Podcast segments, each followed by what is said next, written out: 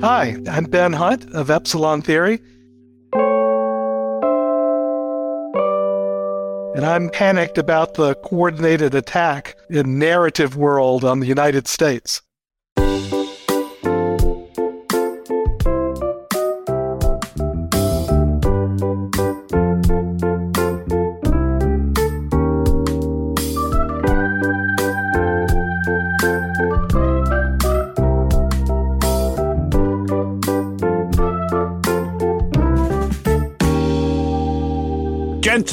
Jensen. Lindzon. Burke.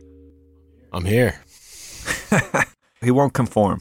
Have you met the new chief of staff? He named himself that last week. I know.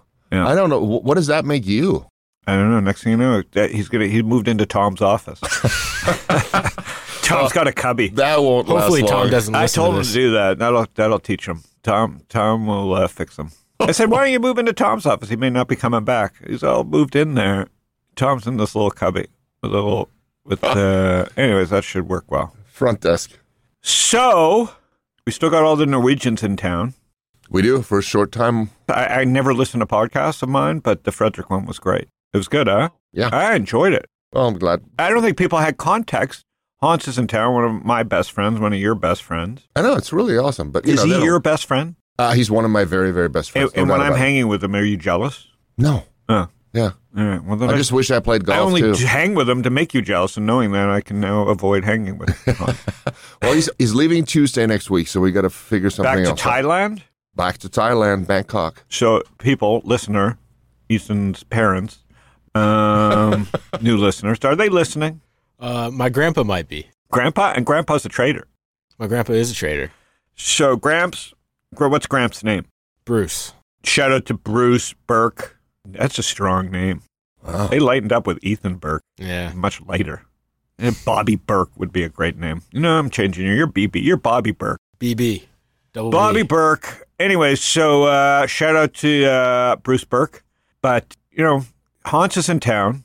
He is still. He went to, he's very, uh, we were playing, we mentioned, and uh, a good golfer. You don't play anymore. He's a great golfer. You don't play anymore. I no, only for social reasons. And Morton's in town. So the four of us used to play golf a lot, would you say? I would say so. yes. we, we got an MBA. we did. Uh, well, that was our minor. The major was golf. At uh, ASU, they built a course for us like a week before we did our MBA. What a joy that was! Yeah, we did the marketing campaign for I that. what, we that? have lived, haven't we? with Chris Ewan. I know we have lived. Yeah, remember we let Chris on fire? Wasn't that fun? Oh, that We is a one of our great, friends on great fire. story. But you it know was what? a it was a business project. Yeah. We were trying out an asbestos uh, flame retardant. Uh, it worked. yeah, Yeah, uh, he got a free meal out of it. Chris He Ewan. did. Have we talked to Chris Ewan? No, we Is he have still not. mad?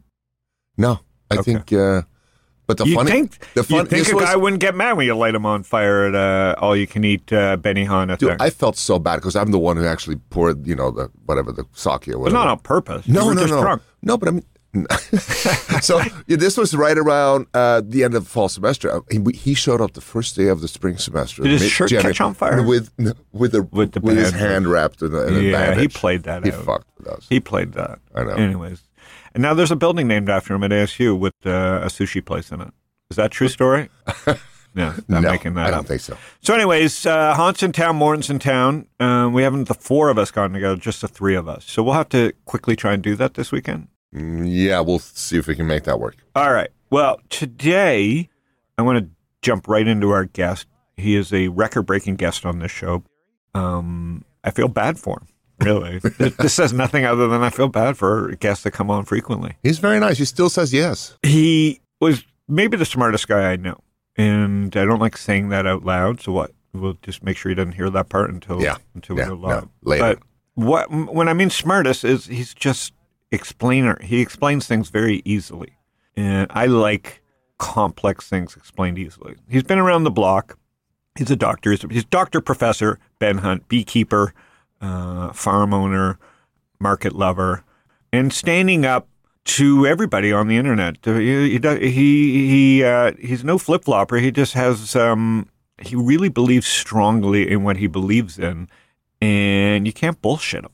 And uh, Doctor Ben Hunt is uh, I don't know to describe. Epsilon theories. Just write these great essays about uh, narratives in the market and he's built a lot of data around it. So we'll catch up with him.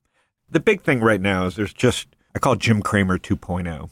I don't think Ben reads my blog, but I call Jim Cramer 2.0. And when we live in this, you know, part of my themes going uh, for the next 10 years are this America's become this rich, angry, degenerate economy.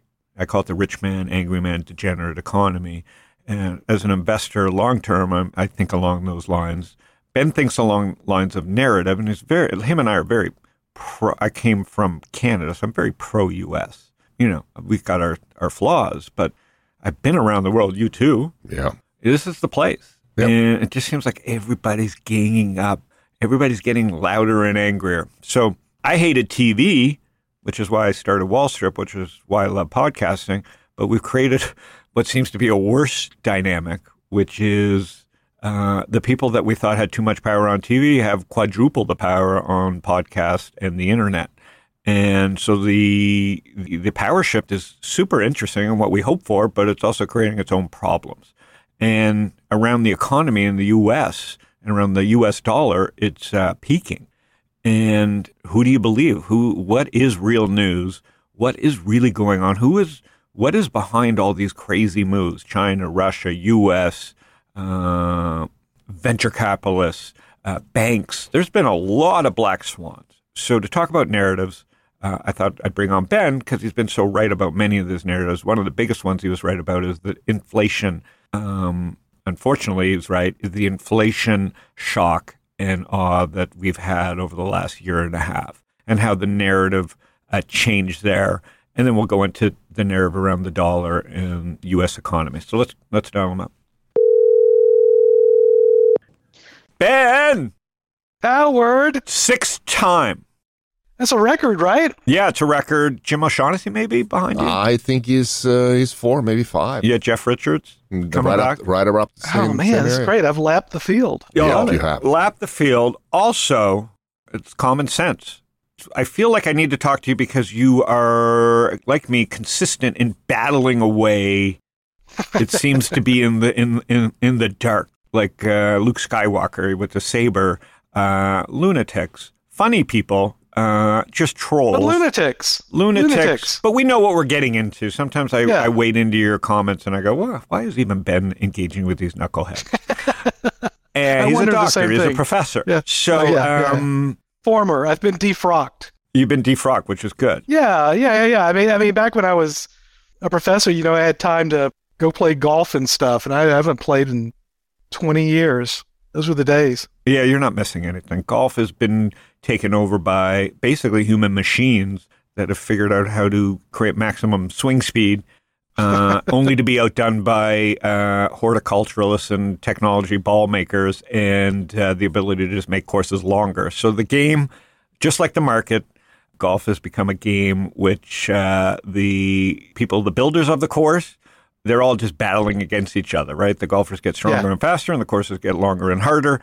And the regular man, like us, left behind. left fucking behind, going, "How do That they is do like the that?" markets. My God, that that's yeah, a great it's very market much. analogy. Golf is so Howard, you got you got to write on that. That's a good one. Uh, but yeah, this is how I've been thinking about things. Golf is one of those sports, much like the U.S. economy, which is very interesting to me because luckily I, I know and I got to play it a lot as a young person.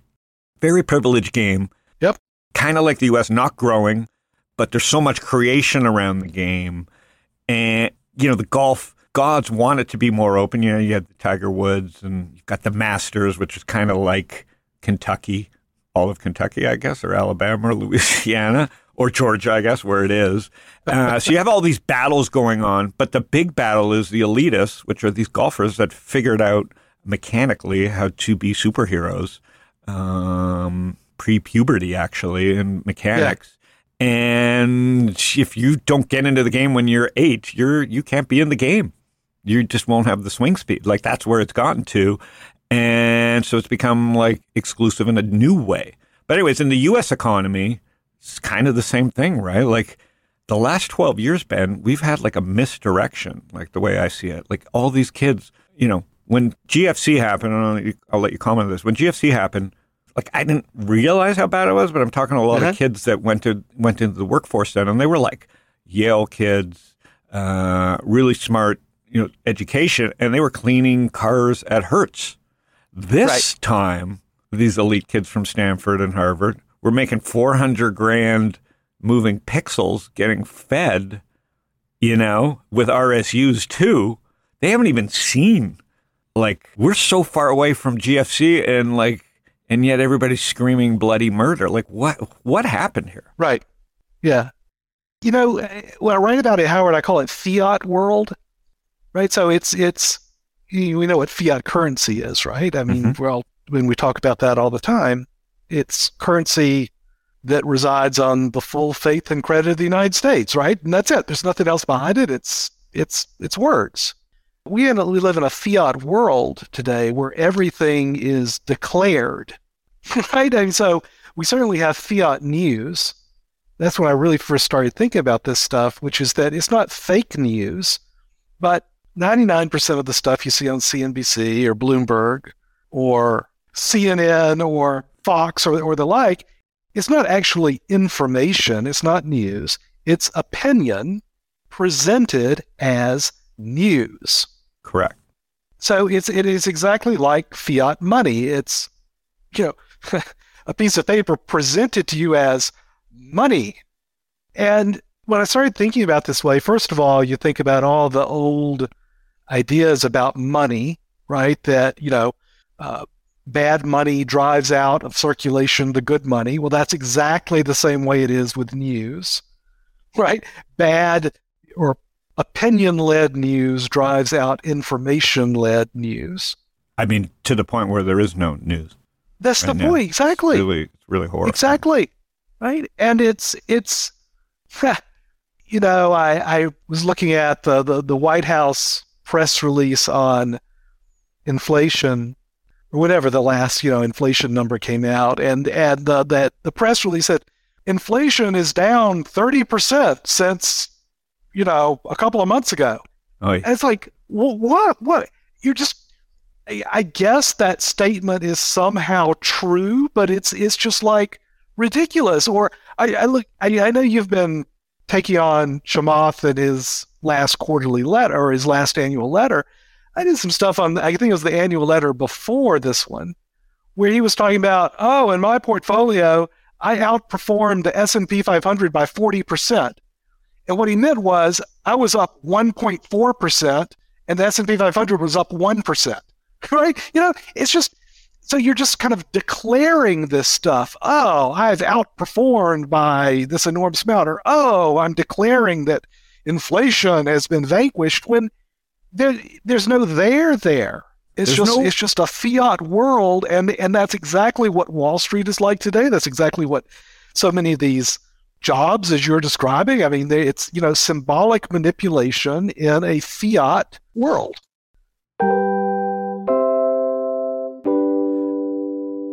Yeah, in in Chamath's defense, my testosterone score is so far above average that I've I'm wearing it around my neck on a gold chain. So I am seventy percent higher than the average twenty year old. So Uh-huh, in his uh-huh, defense, uh-huh. I now have decided to take those type of headline numbers and apply them to my life where it applies. But yeah, we'll get to Chamath in a little bit and all these the Jim Cramer 2.0. But I getting right to the meat of it, you and I do Yeah. think alike. Like this rational optimism. When I think about myself, when I start stock tips, I would say, you know, why do we have to say beginner, intermediate, expert? There is no such thing in investing. Same with uh-uh. skiing, right? It's it's about your mood and your style. It's like there's the pessimist, there's the eternal optimist, there's the negative ninny, there's the value person, there's the person who you who Yep. who will never who is stiff and you can't move. Like you can't put people in a bucket. You can only just give them titles that maybe they would, you know, let people choose, give them more than three choices. So this whole idea of I'm an optimist, but when I saw this piece about rational optimism, and that goes to what you're saying about uh, news and opinion, I loved it. And this, you, I play what you would call a metagame in rational optimism. I live a life as a venture capitalist. I know sometimes that I'm just going to be wrong, but I have to make a bet sometimes, and I size it properly. And I know sometimes I'm I'm going to be I have better odds of being right, and I can't wait to put more money into it. Meaning, I'm not betting against anything. Uh, I'm trying not to time things, but I am. I've positioned myself as a rational optimist. How do you see that? And why is that become, why are we in the minority when that's how the country was built? Yeah, it's weird, Howard, because I, in my investing life, because I wasn't in ever on the private side with venture or or where I think you have to have to be successful, you've got to have that, uh, as you described it, that rational optimism. So I was I started in, investing in public markets, and I developed a real short seller's mentality when I first came into the markets. Right, so I, I my favorite superhero. There's a connection here, I promise you. So my, my favorite superhero, he's one of the Inhumans, and his name is Karnak. So the you know the deal with this these mutants, the Inhumans, is that they've all got one gift, right? They've all got one special gift. Superpower, yeah. And uh, Karnak's gift is that he can see the flaw in all things, right? And it turns out that's like an S tier superpower to see the flaw in all things.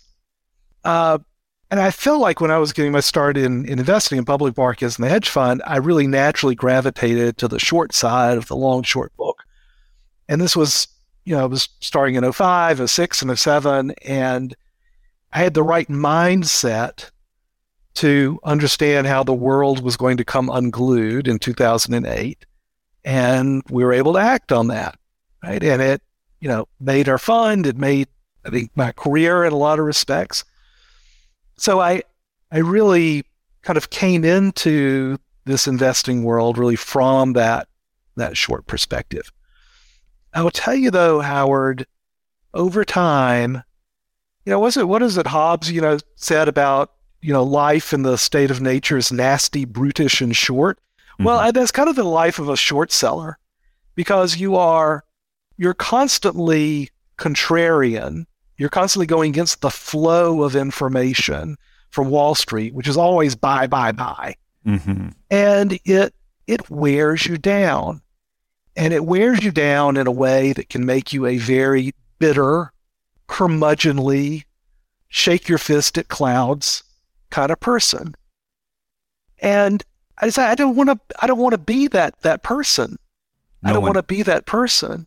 So I'm, yeah. I, I got it. You know, I'm still wired for seeing the flaw in things, but in my actual life, you know, my my non-investing life, I really do believe in that up and to the right arrow for history and human ingenuity, and I'm a patriotic guy.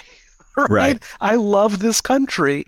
And so I try to reserve my finding the flaw in all things for the political entrepreneurs on both sides of the political spectrum, for the, I like to call it the, the Peter Thiel industrial complex of, I like that. You know, Thiel adjacent billionaires who, accelerationists, I guess they call themselves these days, who are absolutely trying to tear things down. And, um, you know, I'm really trying to reserve my anger for the people tearing it down. I still get angry about things. I, you know, I still like to say burn it the fuck down when it comes to pedophiles and outright thieves and raccoons and the like. But I really am trying to be more constructive. That that, as you say, rational optimism. It's I think both a challenge and an opportunity thinking about these large language models, GPT-4, which frankly we've started implementing in our own firm. And I, I got to tell you, we're seeing 100x improvements in some of our workflows from this stuff. That's cool. So I am getting optimistic, Howard. At the same time, yeah, where I'm, you, I'm down about the, you know, like say the Thiel adjacent bros and China and Russia and all. I call stuff. them Zerpy the clowns. Yeah, I love that. So there's the Thiel adjacent Zerpy the clowns, which you know people. I, I love the way they Peter Thiel blew the fuck up his hedge fund. Yes. I don't know from eight billion to zero, uh, yes. which people yeah. just conveniently never bring conveniently up. Conveniently forget. Yeah. Conveniently forget, and we're seeing it happen with the Zerpy the Clown crew. We don't know the end results. I'm I'm part of the Zerpy the Clown era myself. I just mm-hmm. happen to be old enough to have been pre Zerpy the Clown too, GFC uh, bucket holder. I've been a GFC bucket holder and Zerpy the clown in in in my formative investing years. The uh, so I love that because when I listen, and again, I don't listen to the all in. My problem with the destructionists is that I'm drawn into the conversation because my Yep. LPs and friends listen, and Yep. so whenever I talk to uh, not my real friends like Knut, but my friends from business who are great people, they they bring this up. Yep. And I say, why are you listening to this? Uh, aren't they Cramer 2.0? Aren't they the same people that we tried to disrupt with the internet? And, you know, so we have the same problem. Information overload's accelerating, and filter failure is unfortunately not being practiced. So I'm filtering, which is how I come to you, and everybody else is filter failing and listening to crap. So I'm so happy that you've come over. Listen, I obviously we've been friends because I knew you were a rational optimist, even though you were uh, uh, Professor Grumpy Pants. f- Yeah. For the last ten years, because you kind of have been right, right? Like the narrative has been wrong. They've been throwing shit down our throats, whether it's food, with sugar, uh, the drug companies. But in the end, up until the right still works. The drug companies aren't as bad as you would say. It's not good, but it ain't bad. I'm on many drugs and I feel I live a pretty good life. You know, I'm not going to complain every day about the drug companies ripping me off, but I'm, again, I, I see why people are mad. So, So I tell you, yeah, yeah. Let me. I, there's there's something on this. So, you know, I, I was a discretionary hedge fund portfolio manager for I don't know a lot of years. And I'm kind of back in the game now, but not with a discretionary fund as a systematic. And the difference is just so important for me being able to not age in dog years, and for me to not become that grumpy guy, you know, grandpa shaking his fist at clouds because I was a good discretionary portfolio manager. I was not a great discretionary portfolio manager. You know why? Because I cared about being right. yeah, not and, a good and thing. that's and you can't do that, right? When you're responsible for other people's money, your responsibility is make money. you know, not be right. And the way to be right is not the way always often the way to make money. The way to make money, I'm convinced now, is you identify these narratives and you go with it. You don't fight it, even though it's fiat, it's made up, it's it's it's opinion presented as fact. you know, fighting it for what is truth with a capital T for being right. I mean, it's No, uh, Hallelujah Yeah. for you. That's where I came up with rich man, angry man, degenerate Yeah. man. I don't. I'm not bullish on degenerates. It just is. And degenerates aren't all bad. Degenerates. They, it's not my son's fault or Ethan's fault or anybody's fault that does parlays uh, that DraftKings, FanDuel, MGM, Bet Caesars right. can advertise endlessly to them. It's not their fault. It's like their tobacco. It's like their Elvis. It's like whatever we were arguing about before. It's just how they are integrated into the world. I, I think about this all the time, Howard. Can you imagine how different your life would have turned out? I'm not saying it would have been worse. I'm just saying it would have been really different if online 24 7 gambling had been available to you when you were in college. Dude, I got kidding? home from school, walked home from school, and my mom said, See you at dusk. Now, it was a safe neighborhood, and I would just go make up games with my neighbors, Yeah. and I would come home hungry. There was no time.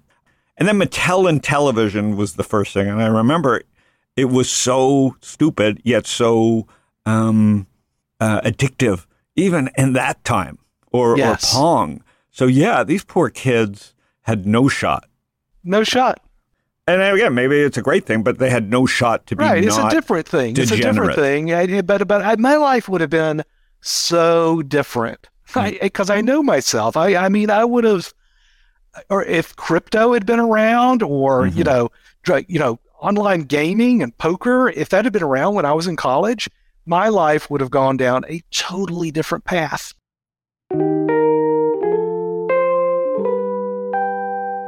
Yeah, we had to throw notes at people during class.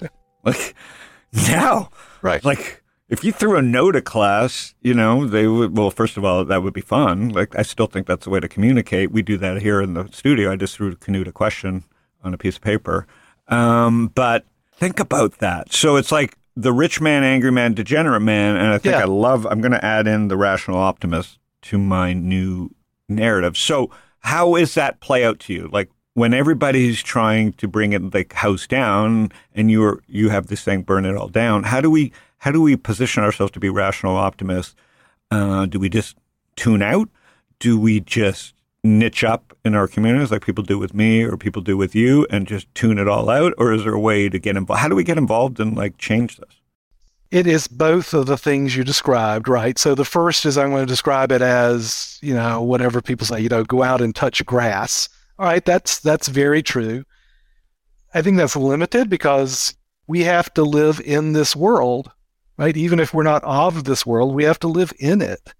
And so we can't just go off the grid and air gap ourselves. And like you say, you hang out with anybody in finance and they're going to want to talk about all in or you know what's happening with Elon or all that right Mhm. and you, you can't you can't escape it so long as we're going to be in this world mm-hmm. so it's that second part that you described I like to call it you know finding your pack right? you have to find the people who will not treat you as a means to an end but treat you as an autonomous human being of free will and require that you do the same.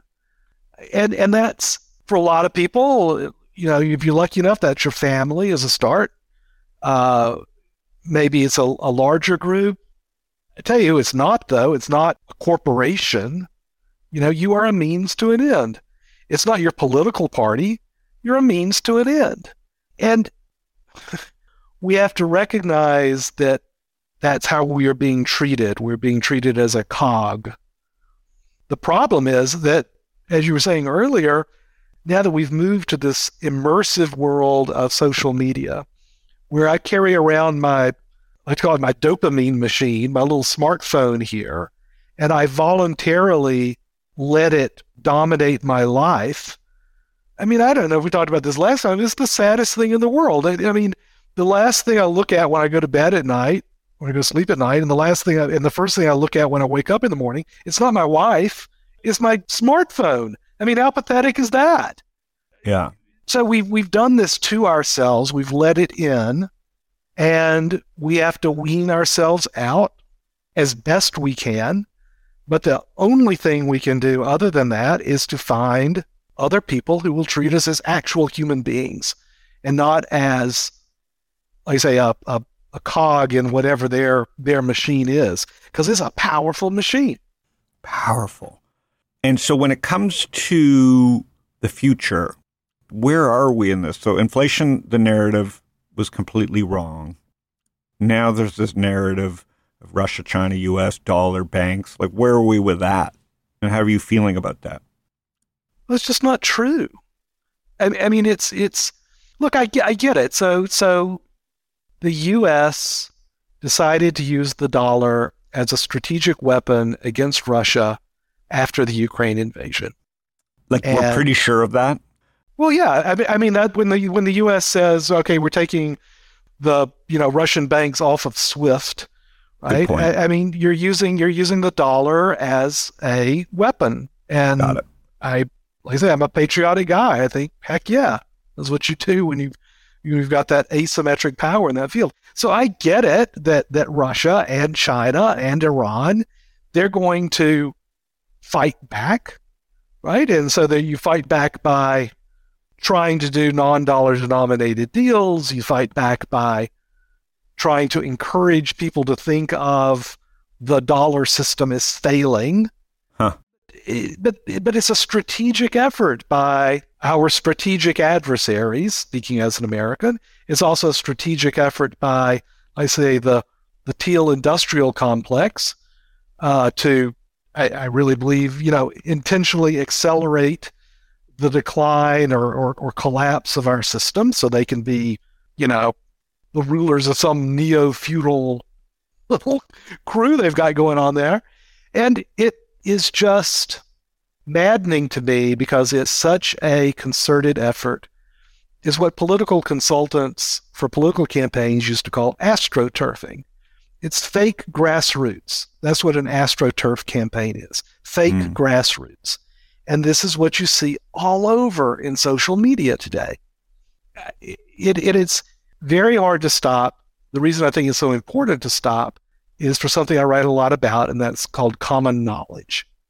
So, common knowledge is not what we may think you know exists in the world. It's not what we know. It's what we know that everyone else knows. And the danger with all of these, call them Renfields, you know, the the servants of the vampires, all these media Renfields, whether it's on the left, like Fareed Zakaria on CNN. I mean, I went to grad school with Fareed. I know Fareed. Dude, that guy's lost the script. oh my God, right? And you know, I don't even to- know why I'm seeing him right now. I have to block. well, you're, name. you're I didn't even know who I he know why you're seeing him because he did his segment on oh the de-dollarization of America. Oh. Just like you saw, you know, you're going to see a lot more of Tucker, who came out yesterday with oh my God, the de-dollarization of America, and Wait a minute, they're they're together on this, the two idiots. absolutely. Ooh, So that's dangerous. Well, it's the, this is what I'm saying. It's the the political entrepreneurs, the poles of both sides of our political spectrum. They want chaos. Our strategic adversaries, Oh, they, they, figured want out chaos. the the touching point is chaos. Great. the touching point is chaos, and the means to do it is not in real world space because you're really limited. The way the place to do it is in Hmm. narrative world. Got it. Through So you're this- saying both Yeah. sides have finally agreed the best clicks are if they agree and just have chaos. yes, That's right. So dangerous. so I didn't even both think of sides- that one. and look, we see it all over the place. I mean, I never this- saw that. I this thought they were just the Trump. opposite. this indictment of Trump, right? So Yeah, they kind of are together on it. Oh, the White House loves this. Are you kidding? Yeah. They want desperately for Trump to be the nominee. Or if he can't be the nominee, they want him desperately to be in a powerful enough position that he can withhold his support from DeSantis, right? Because they can't beat DeSantis, but they are confident they can beat Trump. Metagame. Exactly. Exactly, Howard. It's a metagame of both ends of the spectrum playing against the middle. And here here you and I are, rational optimists, we're stuck in the middle. My problem is I live in Howietown, which is full of nerfs and balloons and Howietown. lollipops. Perfect.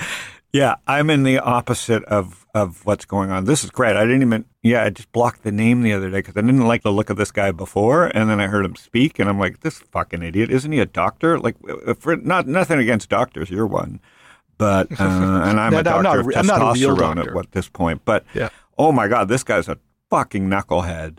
And proof is that Tucker Carlson, who's become an expert on everything, uh, I guess over the last four years, um, has now become a dollar expert. it's just so maddening. It is pretty maddening, which is But it's going to get worse, I- man. It's, it's going to get worse, Howard. It's absolutely Yeah. going to get worse. Which is good for my traffic because I'm the only guy making fun of them all. But it's it, it's me farting in a windstorm, is what you're saying. That's so, what it is. Yeah, I don't mind farting. I see you engaging in the farts, and I worry about you. Like I'm well, farting I've- I've- and I- you know, retreating. last week, I just, I just totally yeah, your uh, stuff's too good. back. You just you need to leave it out there and let the let the imbeciles do I- with I- it what they may. But I only read it and then go, "Oh, thank you, Ben," and I retreat to Howietown, uh, where it's all bubbly. I'm, I'm, do- I'm and- doing the and same. Nice. I'm doing the same. I'm, I'm, I'm only going to engage where it gives me a chance to say, here's an article we wrote on this. You just just do that and just say, "Hey, CC Howietown, uh, lollipops and balloons over there." But uh, I do appreciate, you know, I miss Josh Brown because he was kind of like Yep. you. Uh, he was level-headed. He could go both ways, but then in the end, he, you know. And there's Barry Ritholtz, who isn't as as funny, but obviously he's he's the meathead in the middle, like me. Right. Um, but there's very few of us, right? Like Fred Wilson has has stepped out of the arena. By the way, arena. Who fucking. Chamath calling this thing the arena? The man in the arena. Yeah. Oh my God. Oh my god, what kind of arena arenas? It's pink and with thin legs, chicken legs. Right. The, uh, arena thin leg leg chicken leg arena. Yeah, skips leg days. Yeah. The uh, here's a great story for you, Ben. Sure. Uh, uh, Steve Hilton, who built a four billion dollar home builder, was survived the crash in 08. Uh, obviously, an eight hundred million dollar loss 08. He was telling our our audience, um, you know, after the amazing home builder run up, and everybody drinks their own Kool Aid. This time around, you know, he's here speaking to our entrepreneurs, you know, just chairman now and retired, but talking about his one billion dollar war chest, and and you know, going into this recession now, he's waiting Uh-huh. for the thing to happen. It hasn't happened, but he had done a reverse merger. I don't know, twenty five years ago, Uh-huh. when SPACs were SPACs, and uh, men were men. Uh-huh. Um, and uh, ZERP was there was no ZERP. There was no the uh, and I go I I thought I was being funny. I go oh like Chamath, and he goes who's Chamath? And I was just like, there's people out there that just don't know, and that's why they're rich, and that's why they're powerful. why and those are the rich. people. And he's not fucking running into climate. Like I saw the other idiotic thing in Chamath's thing where you know he now is going into climate. And I'm like, you know, Yeah. the good people went into climate like eight years ago.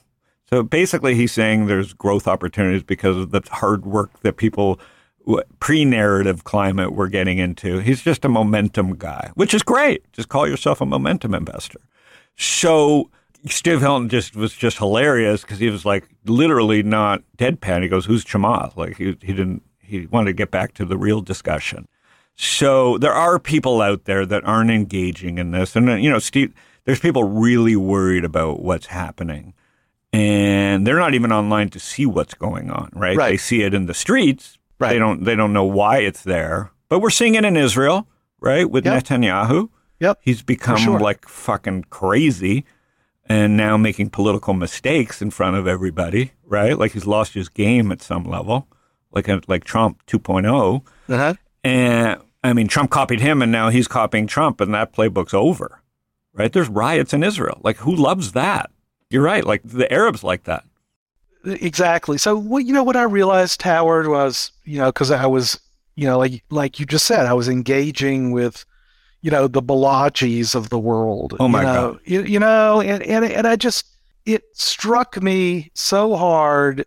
This is last Friday that there is literally, I'm using the word correctly here, there is literally an infinite supply of Balajis and you can engage with them and you you think you're done, but you're never done. There is literally an infinite supply, That's a great line. and they are and they are literally promoted to you. Right? So it they they it is this demon algo, right, that drives these I like to call them rage engagements.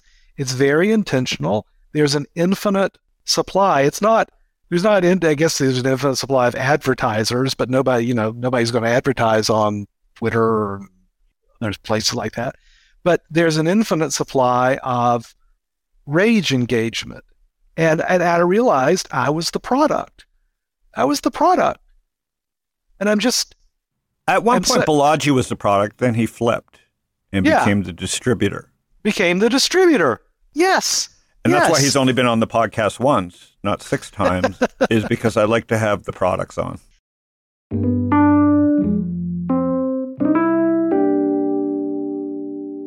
I keep coming back to the generative AI and the LLMs and the like. And I'm Good so, point. Let's bring it back to reality. Let's here. bring it back to that because that is reality. It is and, reality. And I think a lot of people will use these tools for a 2x improvement in their operational efficiency or their company or the like.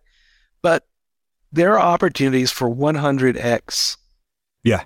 deltas here. And, and, and that doesn't come around more than once a generation, if that.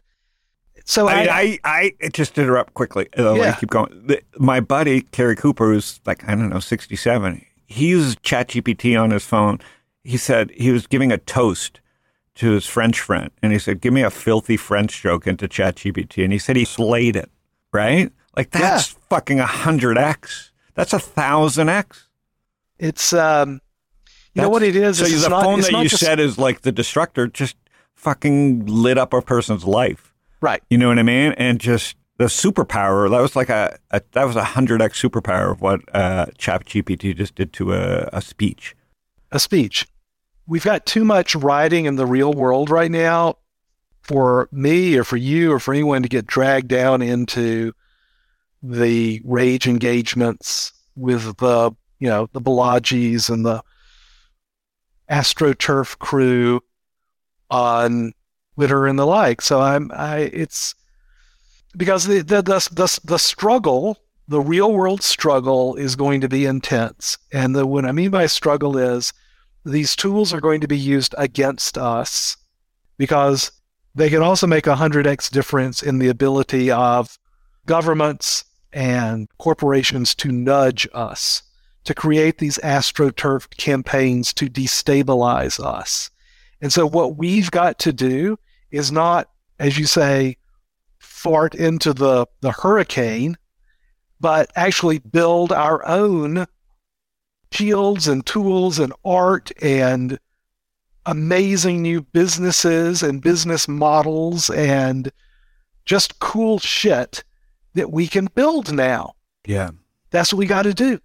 Yep. And, and that's the only hope of you know rational optimists, like you're saying.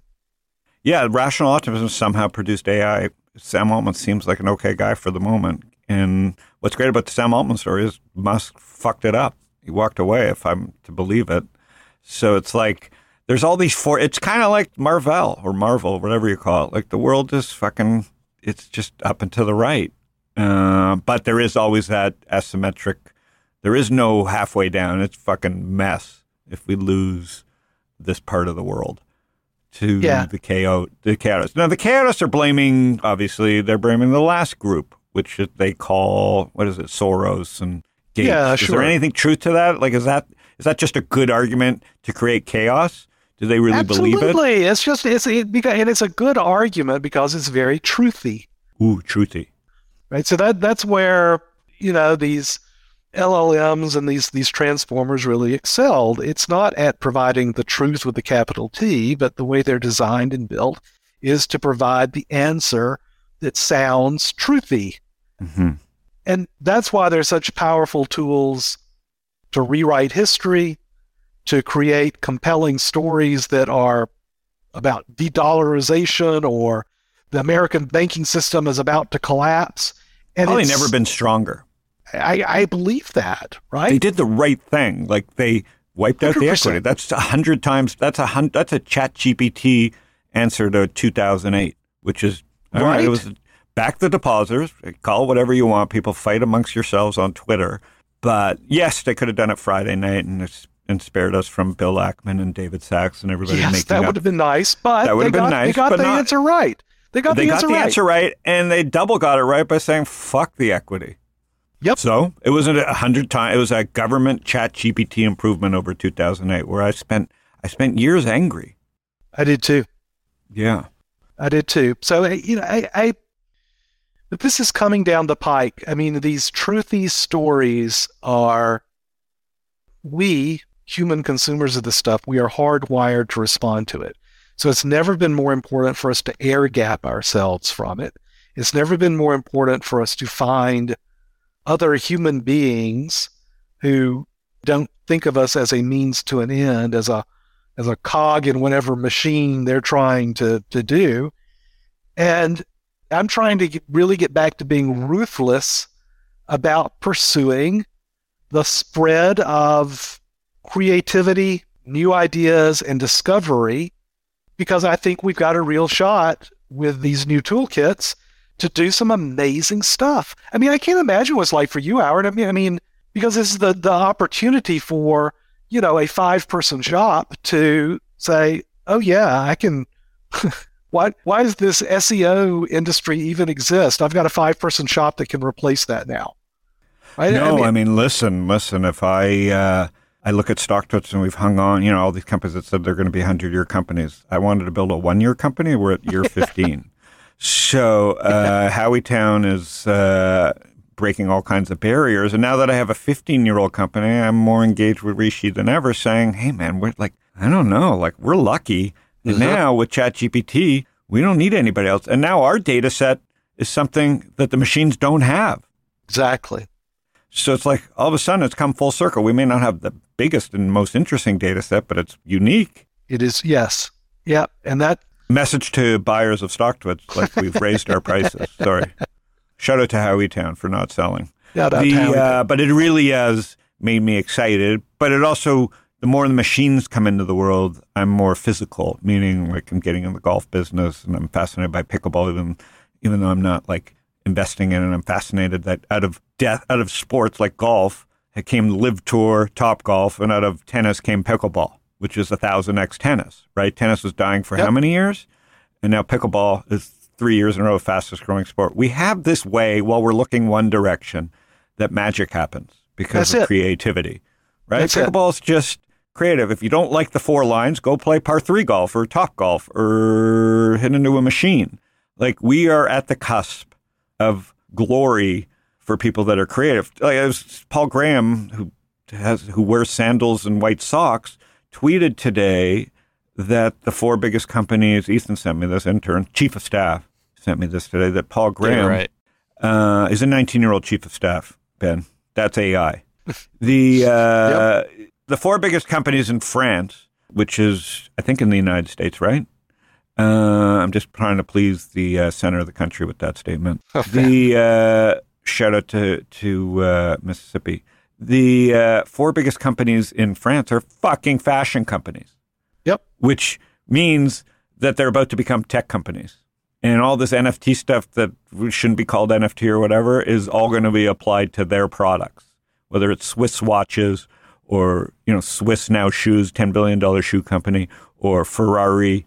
We've written off Europe because they're not into tech, and Italy just banned AI. Probably stupid, but banned it because they're Italy, and God bless them. They have some of the best companies in the world with LVMH. And they're not tech companies, but they're about to become tech companies they, because will of all AI become for 100%. 100%. because of the blockchain and AI. And we're fucking here fighting like idiots, making fun of Europe.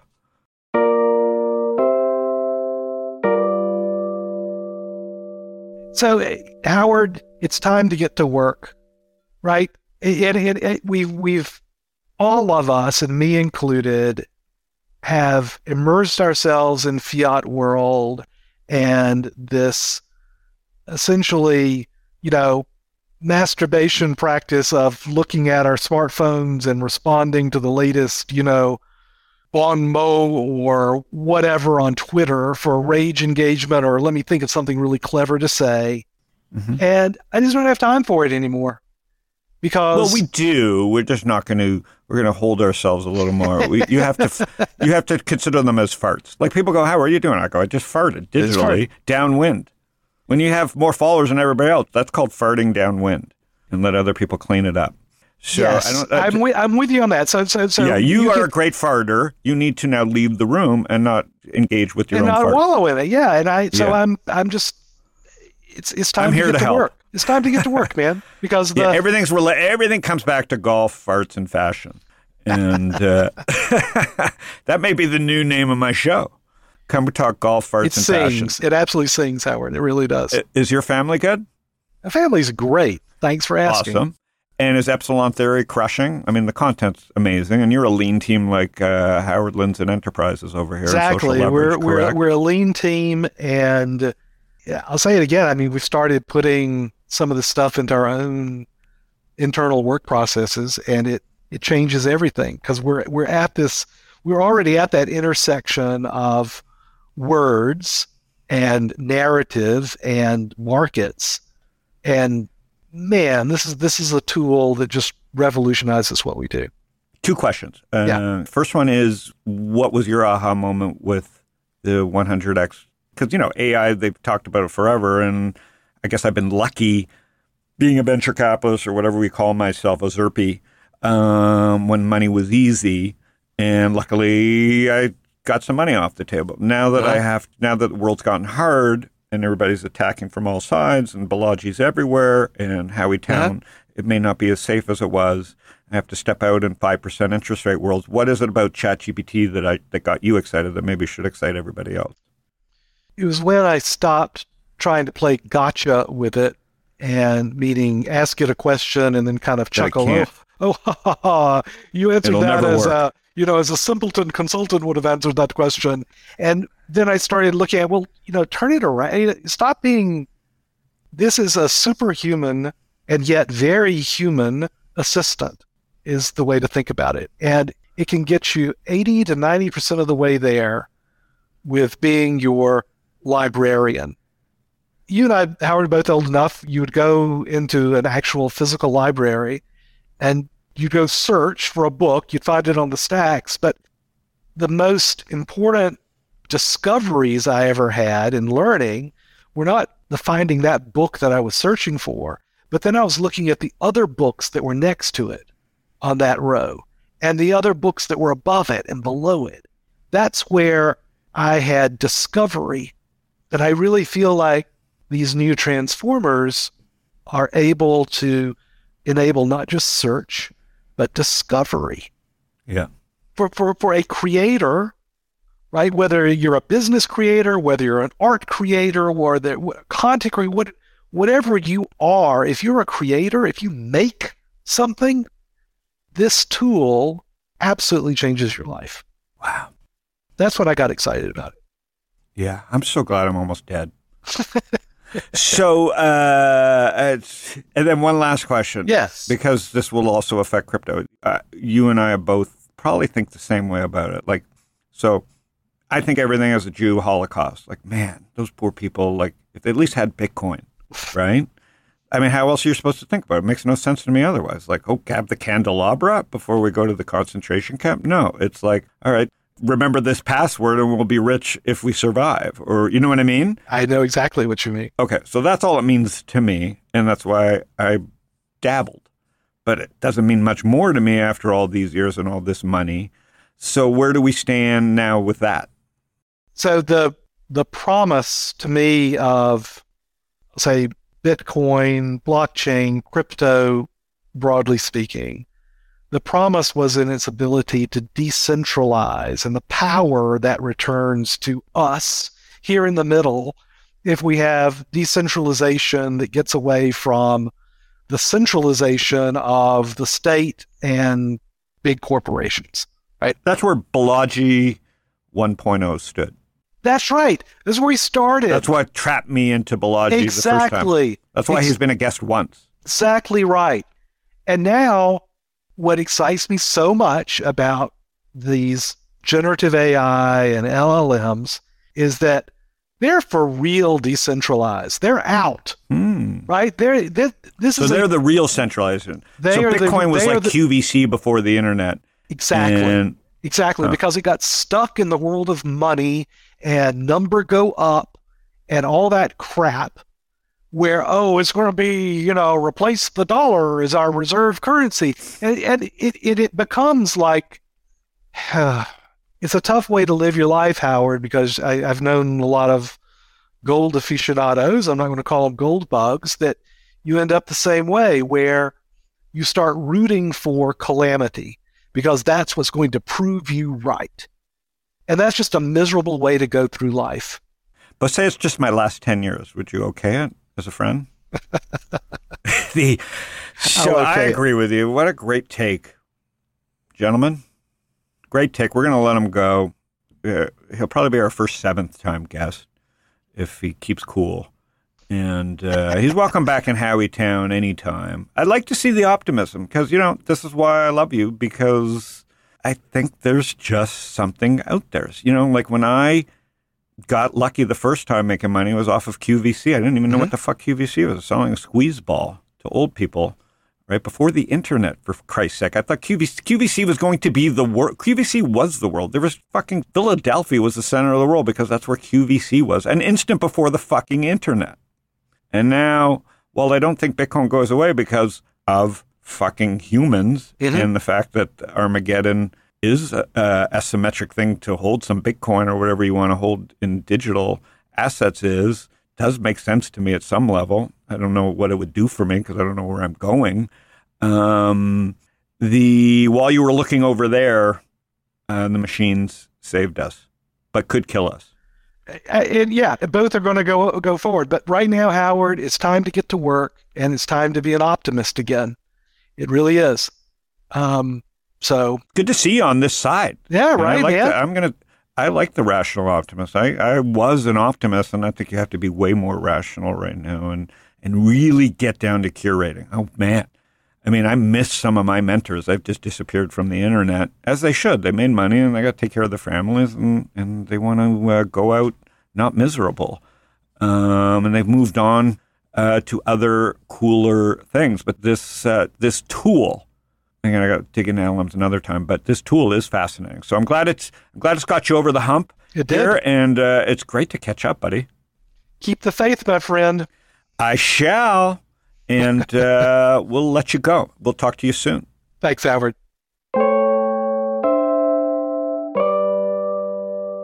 Thank God we've had him on six times.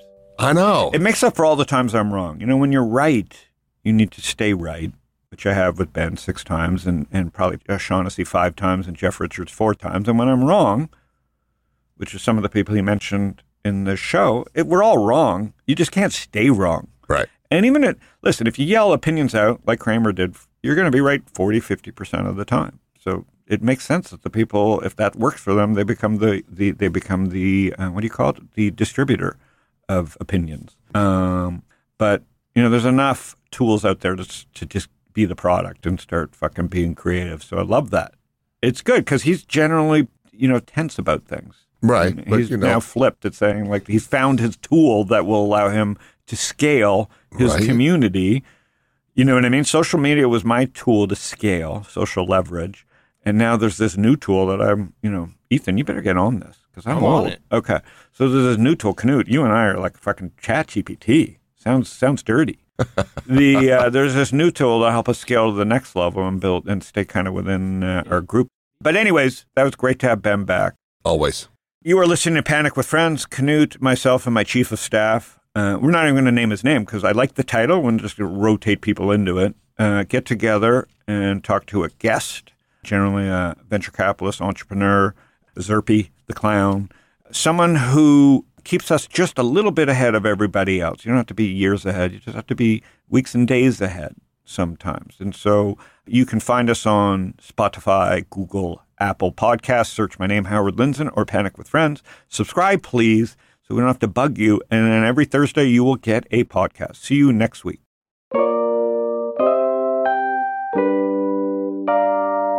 Howard Lindzon is the founder and general partner at Social Leverage. All opinions expressed by Howard and podcast guests are solely their own opinions and do not reflect the opinion of Social Leverage or StockTwits. This podcast is for informational purposes only and should not be relied upon for decisions. Guests may maintain positions in securities discussed in this podcast.